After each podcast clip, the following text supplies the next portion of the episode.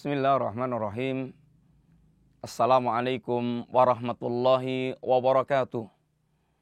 Innal hamdalillah wassalatu wassalamu ala Rasulillah wa ala alihi wa ashabihi wa mawalah wala haula wala quwata illa billah ma ba'd. Alhamdulillah para pemirsa yang rahmati Allah Subhanahu wa taala, melanjutkan pembicaraan kita tentang empat kaidah yang diajarkan oleh Syekh Muhammad At-Tamimi rahimahullahu taala. Kaidah yang sangat penting dalam rangka mengantarkan kita untuk memahami hakikat tauhid dan kesyirikan, sehingga kita tidak masuk dalam wilayah yang sangat berbahaya, pembatal Islam yang bisa menggugurkan keislaman kita. Kita telah diantarkan oleh beliau tentang pentingnya kita mengenal hakikat tauhid dan syirik dalam mukadimah risalah singkat Al-Quaidul Arba'. Empat kaidah yang beliau bawakan pada kita, yang pertama, Al-Qaidatul Ula, annal kufar alladhina qatalahum Rasulullah sallallahu alaihi wasallam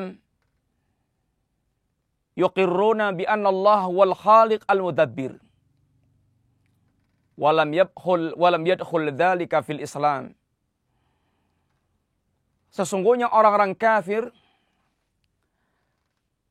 yang Rasulullah sallallahu alaihi wasallam memerangi mereka, orang kafir Quraisy yang diperangi Rasulullah sallallahu alaihi wasallam,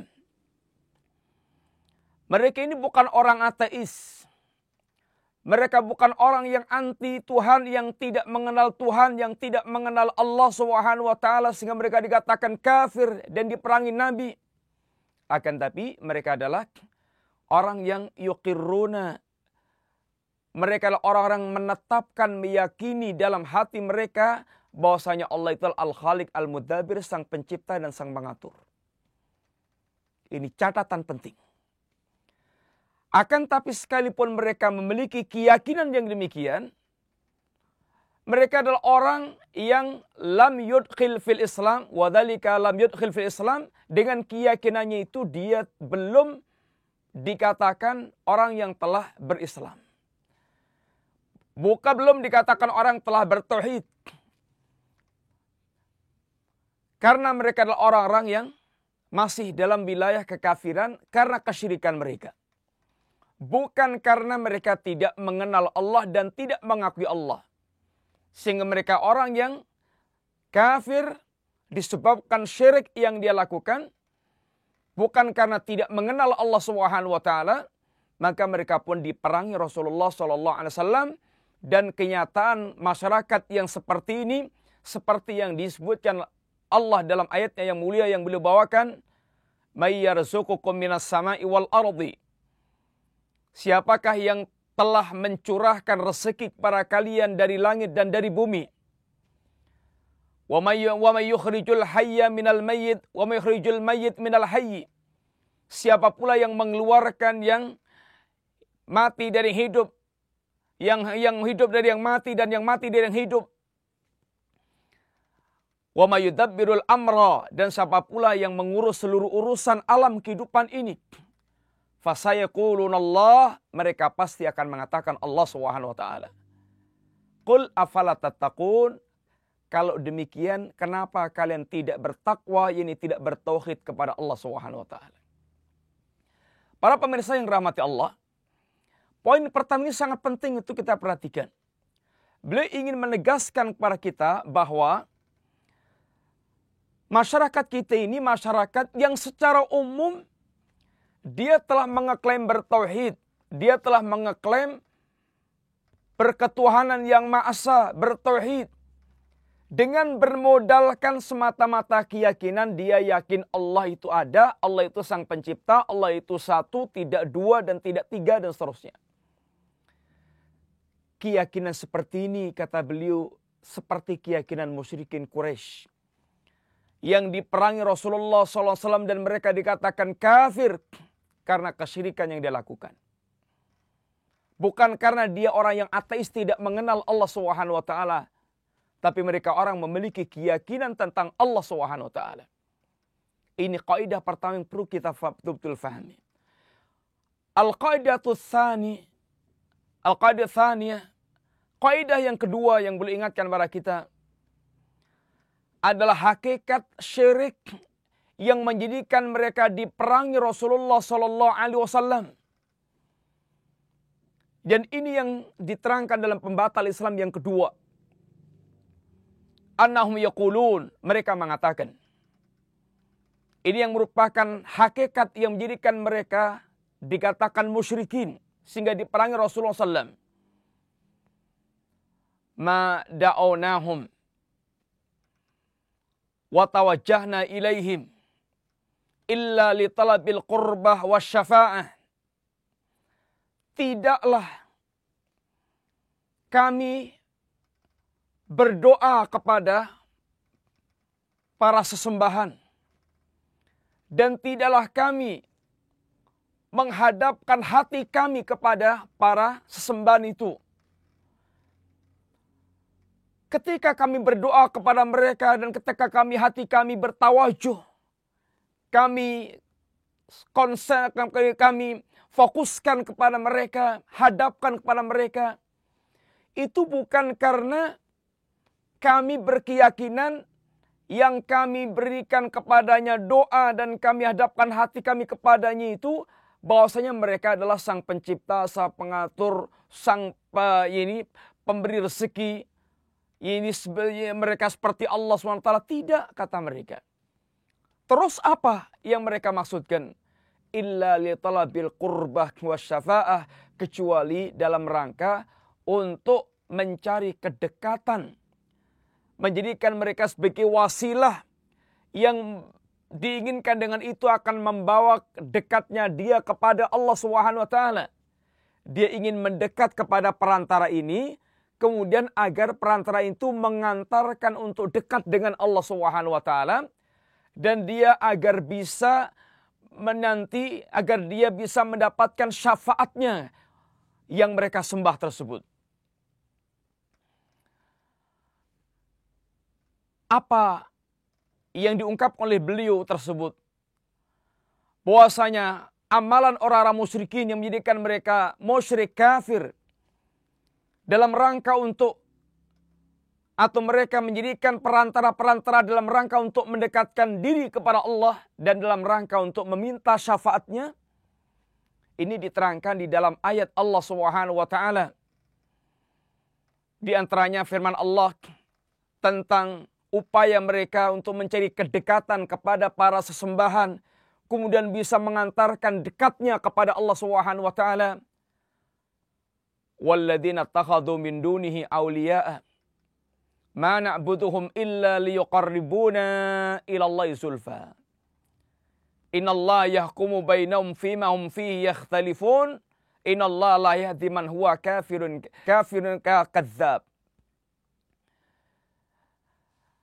Allah subhanahu wa taala katakan, walladzina ittakhadhu min duni awliya'a, orang-orang yang mereka menjadikan sesembahan-sesembahan lain selain Allah subhanahu wa taala. Ketika mereka menjadikan sesembahan lain selain Allah, itu bukan karena dia berkeyakinan yang mereka sembah ini seperti Allah, sang pencipta, sang pemberi rezeki, sang pengatur alam jagat raya. Akan tapi semata-mata apa? Illa liyuqarribuna ilallahi zulfa. Ma na'buduhum illa liyuqarribuna ila yusulfa. Tidaklah kami mengaturkan berbagai macam persembahan-persembahan itu kecuali semata-mata dalam rangka untuk mendekatkan diri kami kepada Allah subhanahu wa taala sedekat-dekatnya.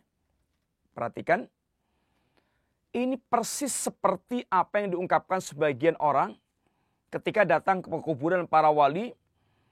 Kemudian mereka berdoa, berkonsentrasi, berdoa, meminta, meminta syafaat, mengajukan permohonan berbagai macam. Dan dengan perbuatan itu mereka tidak mau dikatakan bahwasanya dia sedang melakukan perbuatan syirik. Kami ini sedang, ya ini bertawasul agar para wali yang suci ini bisa kemudian mengantarkan kami dekat kepada Allah subhanahu wa taala sedekat-dekatnya. Sebagaimana tidak mungkin seorang yang yakni seorang kecil langsung bisa ketemu presiden kecuali dengan perantara-perantara. Dia umpamakan atau dia tamsilkan seperti itu. Ini tentu tamsil yang batil. Dan itulah, dan kalau seperti ini pula, justru inilah hakikat perbuatan syirik yang dilakukan oleh orang-orang musyrikin Quraisy. Persis seperti itu. Orang musyrikin Quraisy itu dia dikatakan musyrik bukan karena mengingkari Allah, akan tapi karena mereka itu memiliki berbagai macam sesembahan-sembahan yang sembahnya itu dia yakini akan bisa mengantarkan kepada Allah sedekat-dekatnya. Innallaha yahkum bainahum fima hum fihi yakhtalifun. Allah nanti akan menghukumi semua perbuatan mereka. Innallaha la yahdi man huwa kadzibun kafar. Allah tidak memberikan petunjuk kepada orang yang kadzib dan kafir.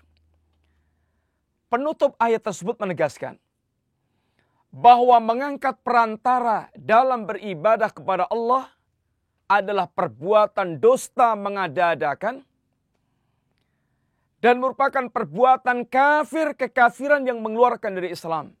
Karena merupakan perbuatan asyirkun akbar, syirik yang besar. Ini hakikat yang perlu difahami setiap kita. Dan kenapa ini poin yang diangkat oleh Syekh dalam menerangkan kaidah untuk menghindari dan syirik? Karena ini yang banyak terjadi di tengah-tengah kaum muslimin. Dan mereka tidak menyadari bahwa perbuatan mereka sungguhnya persis plek sama dengan perbuatan orang kafir di zaman Rasulullah shallallahu alaihi wasallam. Hanya kalau di zaman orang kafir bentuknya lata, uzza, manat. Kemudian di zaman kita bentuknya para wali, kuburan para wali, para syekh dan seterusnya. Hakikat perbuatannya persama. Dan Allah ingin apabila doanya itu diikhlaskan kepada Allah. Dan Allah tidak ingin doa yang disekutukan kepada yang lainnya. Kepada siapapun, wali, malaikat, nabi. Allah gak ingin doanya itu.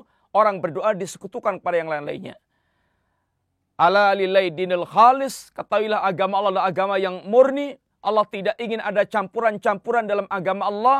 Sehingga Allah, Allah ingin ditauhidkan. Wa ma umiru illa liya'budullaha mukhlishina lahu din. Dan tidaklah Allah dan tidaklah mereka diperintahkan kecuali agar mereka betul semata-mata mengikhlaskan ibadah mereka untuk Allah Subhanahu wa taala. Kemudian kaidah yang keempat yang sangat penting untuk kita fahami. Kaidah yang ketiga yang sangat penting kita fahami. Sebagian orang rancu bahwasanya yang dikatakan musyrik itu kalau mereka menyembah batu, menyembah pohon, menyembah benda-benda yang dianggap keramat. Ini adalah sebagian orang mau demikian, orang dikatakan musyrik seperti itu. Sekarang beliau ingin mengajarkan dengan kaidah ketiga itu kita dilihat melihat kenyataan orang-orang kafir di zaman Nabi. Kata beliau, Annan Nabiyya sallallahu alaihi wasallam, sesungguhnya Nabi sallallahu alaihi wasallam, dhahara fi unasin mutafarriqina fi ibadatihim, minhum man ya'budul malaikah wa minhum man ya'budul anbiya man ya'budul anbiya was salihin wa minhum man ya'budul man ya'budul ahjar wal asjar wa minhum man ya'budul syamsa wal qamar.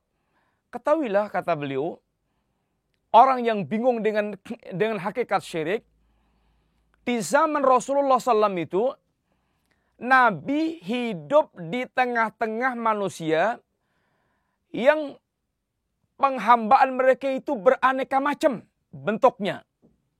Di antara mereka ada yang menyembah kepada malaikat, ada yang menyembah nabi dan wali, ada yang menyembah uh, ini batu dan pohon, ada yang menyembah matahari dan bulan.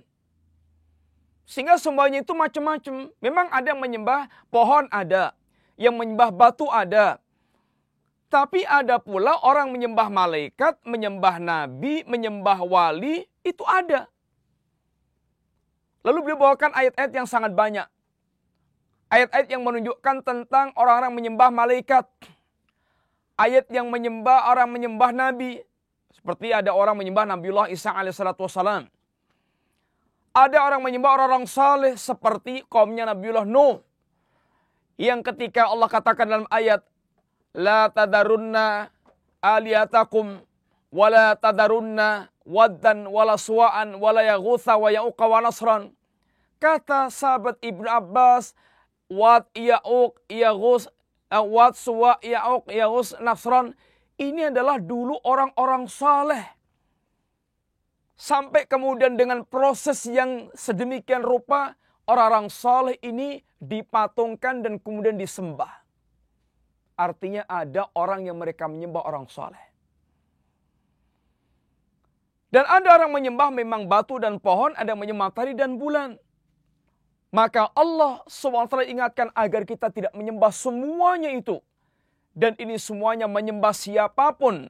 Siapapun yang menjadi sembahan mereka, apakah malaikat, apakah nabi, apakah wali, apakah batu dan pohon.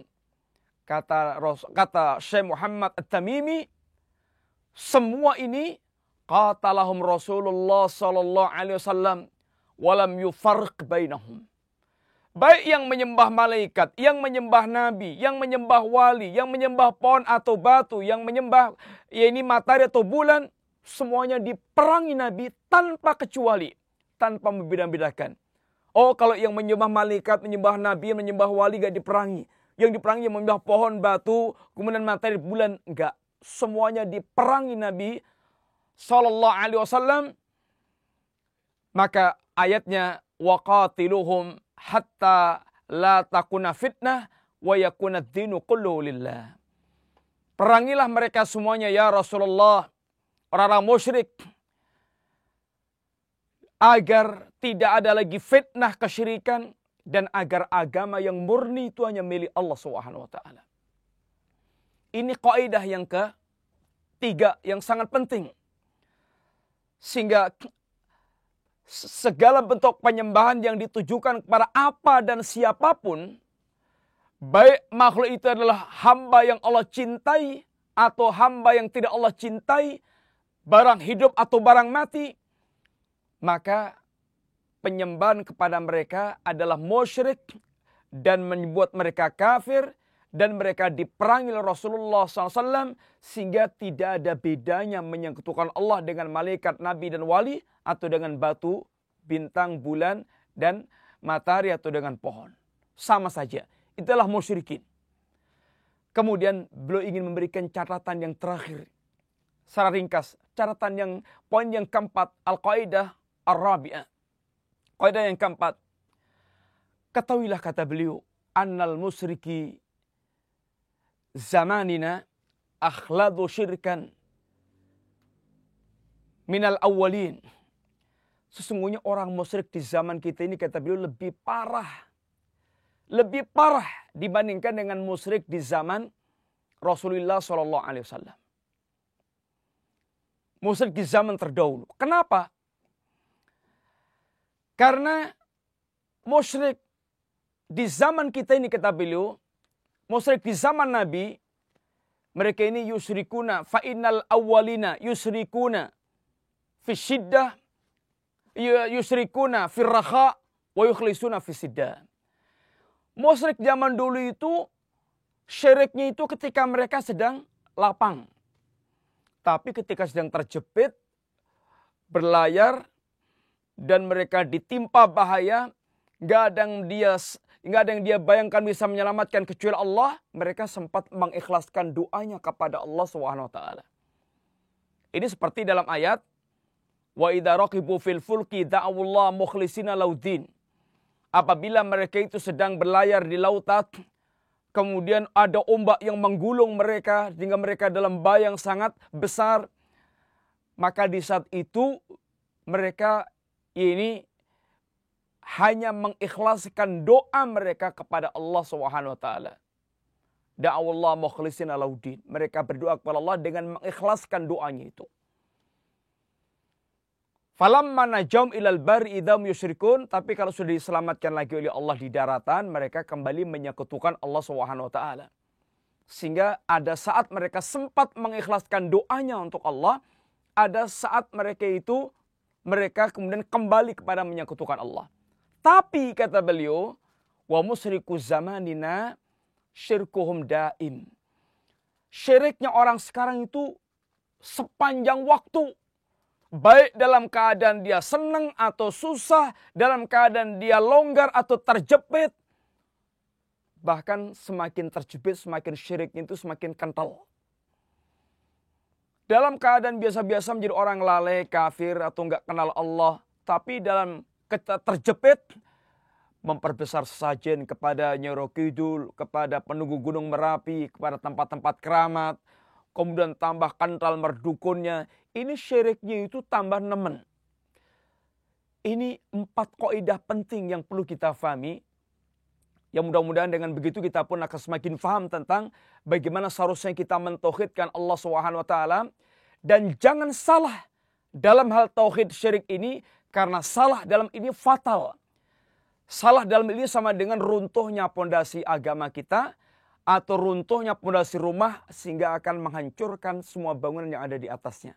Para pemirsa, mudah-mudahan empat kaidah yang singkat ini bisa memberikan tambahan ilmu kepada kita untuk lebih meyakinkan dan memahamkan kita bahayanya pembatal Islam yang pertama dan kedua, yang sungguhnya keduanya merupakan perbuatan asyirku billah yang perlu kita betul-betul sangat waspada, apalagi di zaman yang penuh dengan syubhat, di mana syirik banyak didudukkan dengan oleh lembaga, oleh negara, didudukkan oleh orang-orang mereka memiliki pengaruh di masyarakat.